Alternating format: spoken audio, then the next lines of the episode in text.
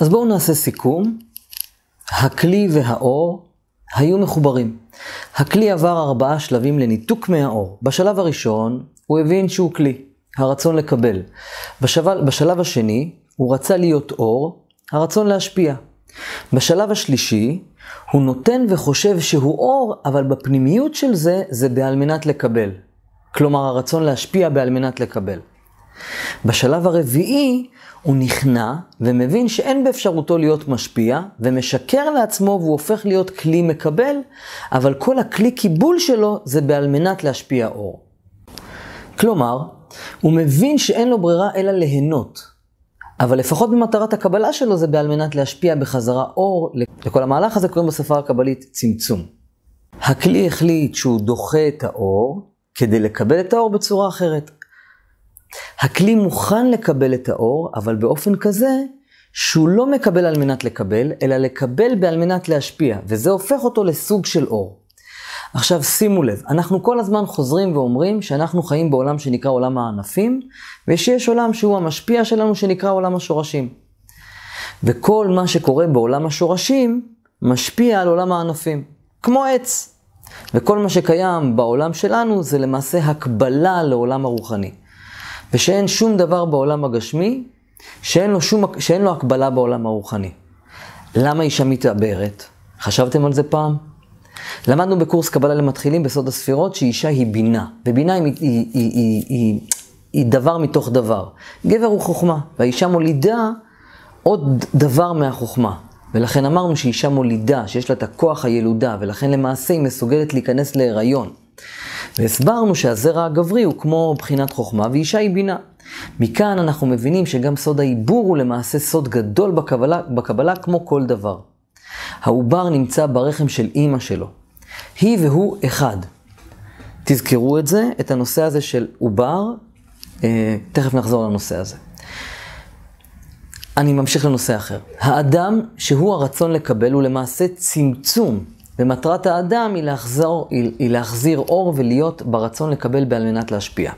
ומכיוון שאין באפשרותנו להחזיר אור לבורא כי אין לו חיסרון, יש איתנו עוד בני אדם שמטרתך, מטרתך, להשפיע עליהם אור על ידי הרצון לקבל שלכם. על ידי זה שאתם תמלאו אותם ברצון לקבל שלהם, ובזכות זה אתם הופכים להיות אור כמו הבורא. עכשיו תראו, אני כל הזמן חוזר ומזכיר ש... אה, ואומר שחוכמת הקבלה זה לא סתם חוכמה. כתוב שהקדוש ברוך הוא כשרצה לבנות את העולם, הוא כביכול הסתכל בקבלה, שזה התרשים של בניית העולם, ועל ידי התרשים הוא הסתכל בברת העולם. כתוב, כתוב ככה, כתוב קודשא בריחו, הקדוש ברוך הוא, הסתכל באורייתא וברא עלמא. הסתכל בתורה וברא את העולם. ולכן כל מה שיש בעולם יש בתורה, בחוכמת הקבלה. ולכן גם כל מה שאתם לומדים כאן זה בעצם החוכמה לא רק כיצד נברא העולם, אלא גם כיצד אתם כבני אדם מתחייש, מתקיימים וחושבים. למה? כי אנחנו נבראנו רק על ידי הספר הזה של חוכמת הקבלה, ויש בנו את כל מה, את כל מה שיש בחוכמת הקבלה, ומה שאין בקבלה, אין בנו. כמו המשל שלמדנו על בית הבובות, אם אתם זוכרים. ולכן כשאתם קוראים קבלה, אתם למעשה קוראים על עצמכם, על איך אתם בנויים, ולא רק איך בנוי כל העולם. ולכן כתוב שהעולם הוא אדם קטן, שאדם הוא, הוא עולם קטן. הבנתם? אומרים, למה נברא האדם הראשון לבד? הוא יכול היה להיברא עם עוד uh, עשרות אלפי בני אדם, אלא כדי לרמוז לו, לאדם שכל העולם נברא בשביל אדם אחד. מי זה האדם הזה? אתה, את. אז בואו תראו איך האדם חושב ויוצר מציאות בדיוק כפי שברא הבורא את העולם, ואיך אתם למעשה מקיימים את חוכמת הקבלה בלי שתבינו בכלל. כל העולם שלנו נברא על ידי אותיות. י' אחרי זה ה', אחרי זה ו', אחרי זה ה'. כאשר אנחנו תמיד אומרים שיש משקל גם לקוצו של י', ואמרנו ולמדנו שקוצו של י' זה עולם אדם קדמון, זה ה... אה, זה, על זה אנחנו לא מדברים, האות י' זה ספירת החוכמה, עולם האצילות זה האות ה', הראשונה, זה ספירת הבינה. עולם הבריאה, זה האות ו', זה זעיר אנפין, ששת הספירות גבורה, חסד, תפארת, נצח, עוד יסוד, והאות ה' האחרונה זה ספירת מלכות, י' כ' ו' כ'. כשאנחנו עושים כוונות ומתייחסים לכוחות, אנחנו מתייחסים רק לארבעת האותיות, אבל לא לקוצו של י', ולכן רבי עקיבא אמר שכל הכופר בקוצו של י', אין לו חלק לעולם הבא. מי שלא לומד קבלה חושב שרבי עקיבא התכוון שמי שלא מאמין אפילו בחתיכה קטנה בתורה, אז הוא כופר. אבל הכוונה שלו הייתה שקוצו של י' אנחנו לא לומדים ולא יודעים מה זה. אנחנו יודעים רק מה זה אותיות הוויה, מה זה ארבעת העולמות, וממשיכים אורות כלפי ארבעת העולמות אביה, שלמדנו, אביה זה ראשי תיבות אצילות, בריאה, יצירה, עשייה. בכל אופן, הבורא ברא את העולם באותיות הוויה, והקוצו של יוד, וכל אות היא עולם. כך גם האדם, כשהוא מייצר משהו חדש במציאות, הוא משתמש באותיות האלה. אדם רוצה לבנות בית. זה נקרא אור חוכמה. זה רעיון ראשוני, זה נקרא גם כוח דה כוח, וזה סוד האות י', וזה נקרא ספירת חוכמה. למה זה נקרא כוח של כוח? כי זה לא קיים, זה רק הכוח של הכוח, זה, זה במחשבה בלבד. אדם מתחיל לפרק, איך אני עושה את זה? זה נקרא אור דה חסדים. מה אני צריך לעשות בשביל שזה יקרה? זה, זה נקרא ספירת בינה, זה מוליד, כן? זה מוליד כבר את המחשבה. זה נקרא פועל דה כוח. וזה סוד האות ה', י' אחרי זה ה', וזה נקרא ספירת בינה. כלומר, זה הפועל של הכוח. איך אני מתחיל להתלבש במציאות של המחשבה. כלומר, איך אני אבנה את הבית? איך אני אביא מלט? אני אקח הלוואה? אני מתחיל לחשבן ולפרק את הדבר כמו ספירת הבינה שמפרקת דברים. כן. האדם מבצע פעולות שמכינות את גמר הפעולה, מכין את הלבנים ולוקח את ההלוואה, כן? זה נקרא כוח דה פועל, זה סוד האות ו', וזה הכנת האבנים במציאות, וזה נקרא זעיר אנפין. שזה ו', זה בגימטריה 6, שהם חסד, גבורה, תפארת, נצח הוד, יסוד. אלו הפעולות הגשמיות ממש לבניית הבית, הבנייה עצמה. בגלל זה ששת הספירות שנקראות זעיר אנפין, הן פעולות במציאות ממש, והן זקוקות לאיזון כדי שהבית ייבנה בצורה בריאה. וגמר הפעולה נקרא פועל דה פועל, וזה סוד האות ה'. זה הבית הבנוי, וזה נקרא ספירת מלכות. ובגלל זה אנחנו כל הזמן אומרים שספירת מלכות היא לא כוח בפני עצמו, אלא גמר הפעולה. וככל ששלושת הפעולות שלמעלה הקודמות להן היו בריאות, כך גם גמר הפעולה נראית בריאה. ולכן מלכות היא אצילות. כמו שלמדנו בסוד הספירות של הספירות. רמת הבית והגימורים שלו הן מראות על האצילות של הבונה. אני מזכיר לכם שתכף נדבר על סוד העיבור בקצרה, בינתיים אני עובר לנושא חדש. טוב, אז למדתם כוח דה כוח, פועל דה כוח, פועל דה, אה, כוח דה פועל ופועל דה פועל. אוקיי. יש מושג בקבלה שנקרא נקודה אמצעית בתוך עיגול. נקודה אמצעית זה הרצון לקבל, והעיגול הוא הרצון להשפיע. למה דווקא עיגול הוא הרצון להשפיע? כי העיגול שסובב סביב הנקודה, היא תמיד שווה בכל החלקים שלה. עיגול תמיד שווה סביב הנקודה. העיגול שהוא האור, הוא רוצה להשפיע בצורה שווה לכל הנבראים ולכולם, ולכל החלקים של הנקודה. האור נקרא עיגול, אור עגול, כי עגול היא בהשוואה גמורה. נותן לכולם באופן שווה. הצמצום לא גרם שינוי לאור, אלא רק גרם לו להפסיק לקבל אותו. האור נשאר אור, אתה רק צריך לפתוח את התריס. גודל האור שאתה תראה ותקבל הוא כגודל החלון שלך. החלון זה הרצון, זה הרצון לקבל אור, וגודל החלון הוא גודל הרצון שלך. כל מטרת הצמצום היה לקבל את האור בתורת שכר.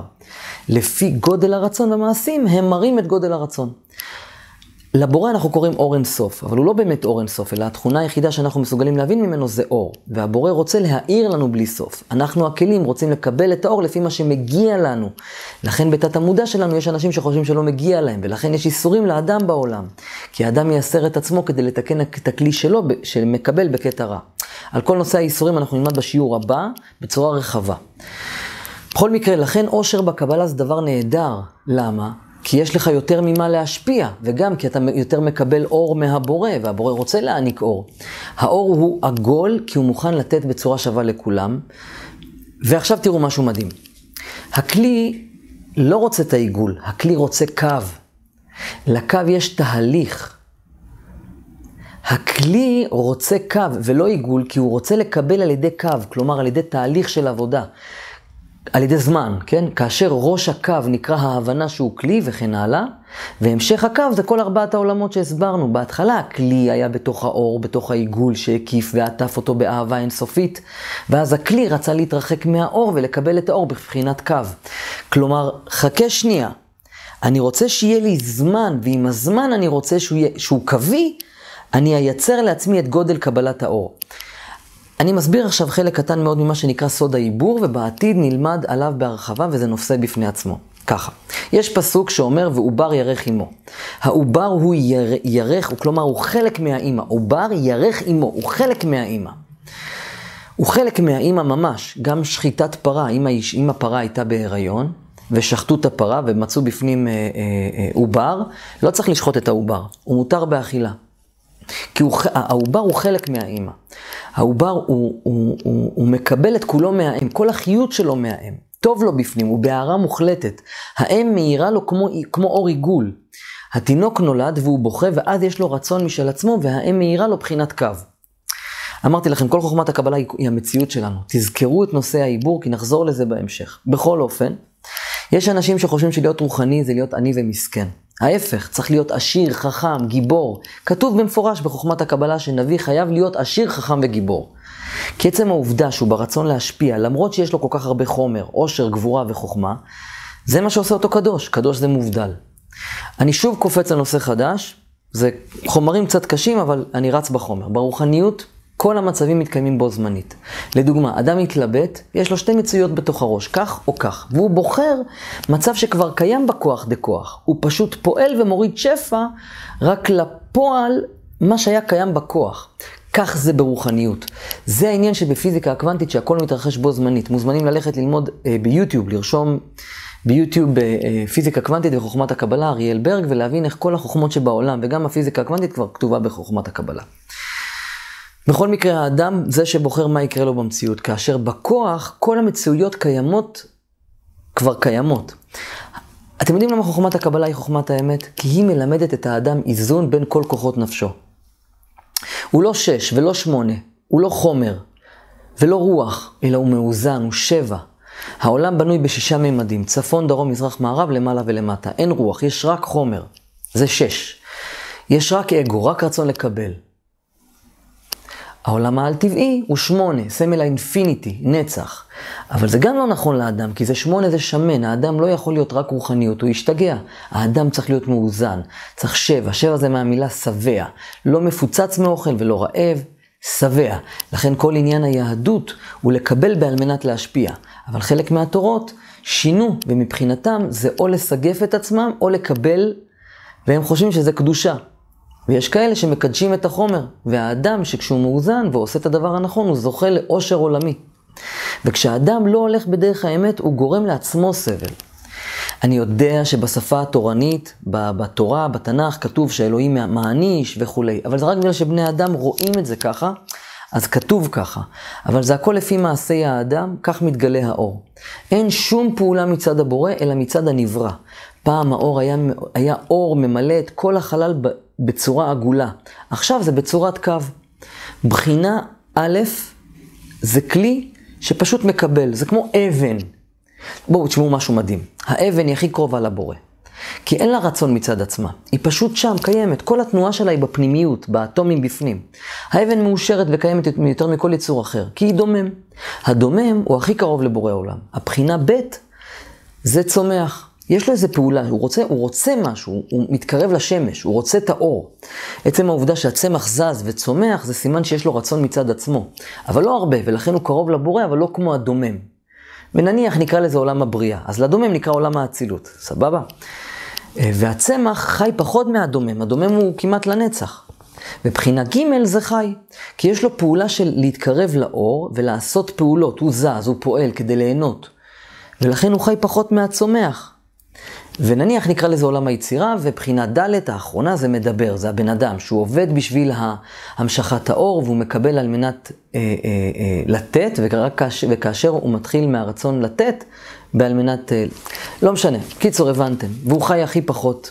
הוא אמור, התפקיד של האדם זה להמשיך אור, ולכן הוא חי גם אה, הרבה פחות. אדם שנהנה מהעולם מבלי שעשה עבור זה עבודת רוח ולא מחזיר אור, הוא כמו אבן. הוא קרוב לבורא. אומרים שלאדם יש מזל. האדם נברא עם גורל ומזל. ומאיפה נובע המזל? מגודל הנשמה וממה שהבורא החליט שנכון וטוב לאדם מבחינת אור וכלי. אבל כתוב שלישראל אין מזל. למה? כי מי שרוצה להתקרב לבורא והוא מבחינת ישראל, הוא מושך אור לפי מה שהוא רוצה וגודל הרצון שלו להתקרב לבורא. לכן ישראל הם אור לגויים, כי ישראל מלמדים מה זה קו ומה זה עיגול. הם קרובים לבורא, מקבלים ממנו שפע, אבל לא בשביל שהם עשו בשביל זה כלום. מי שלא רוצה להתקרב לבורא והוא בחינת עיגול, כל העולם הזה הוא עיגולים. כל דבר טבעי, תסתכלו בטבע, כל דבר טבעי הוא עיגולים. העיגול מקבל בלי הבחנה. קו מקבל על ידי המשכת האור מצד עצמו, ולכן ישראל הם קו, והם אין להם מזל, אלא לפי גודל הרצון שלהם לקבל את האור.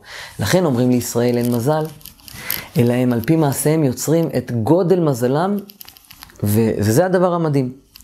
הקו משתלשל מלמטה למעלה.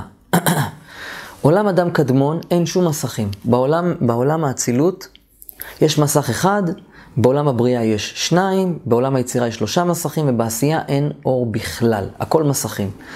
אפשר לחיות כאן בלי כלום. מטרת האדם לחזור לאצילות, אבל לחזור לאצילות על ידי מעשים שלו. לא להיות עיגול, להיות על ידי מעשים שלו. זהו. אה, כל השאר, אה, יש שכל והכל מסתדר והכל ברור. יש עולם שנקרא עולם נקודין, נלמד את זה בהמשך חוכמת הקבלה. בכל מקרה, אדם עולם קדמון אה, נקרא קוצו של יוד, וזה שורש ואין בו תיקונים, הכל מתחיל משם הוויה. י' כ' ו' כ', זה הכוונות שלנו, כי רק, בש... רק בשם אפשר למשוך שפע. ובאדם קדמון קיים השפע ואין צורך למשוך, זה קוצו של י', לכן אנחנו לא מדברים עליו. מה פירוש הפסוק השם אחד ושמו אחד? הוא הבורא אחד, והשם שלו זה גם אחד. יחד איתו, מה הכוונה? האור והכלי זה אחד, שמו בגימטריה זה רצון. האור והכלי, הכלי זה הרצון, הם אחד, אבל לפי גודל הרצון. לכן השם אחד ושמו אחד. ועכשיו נשאלת השאלה, מה זה יהי רצון מלפניך השם אלוקינו? אלא יהי רצון, זה הכוונה, יהי רצון שיהיה לי רצון לקבל את האור שלך. כן. אה, עוד משהו שרציתי לעבור איתכם עליו זה עונג. אה, מה זה עונג? עונג זה כשהכלי רוצה והאור ממלא אותו, אז יש עונג. וכל המטרה של האדם בעולם זה שהאדם יתענג לפי גודל הכלי שלו, לפי גודל הרצון שלו. כן. אה, וכשאדם מקבל אור שלא בצורה נכונה, אז הוא סובל. עכשיו, אני יודע שאמרתי לכם שמי של, שלא ישראל הוא הכי קרוב, כי הוא קרוב יותר לבורא. נכון, כי הוא פשוט מקבל אור מאת הבורא. על פי מה שהבורא בחר בשבילו. אבל זה לא מכוח המעשים שלו. רק ישראל מושכים אורות. בשיעור הבא אני אלמד אתכם אה, על סבל ועל איסורים, שזה שיעור חשוב לא פחות, ואז תבינו הרבה הרבה אה, דברים, יפלו לכם הרבה אסימונים. נתראה בשיעור הבא.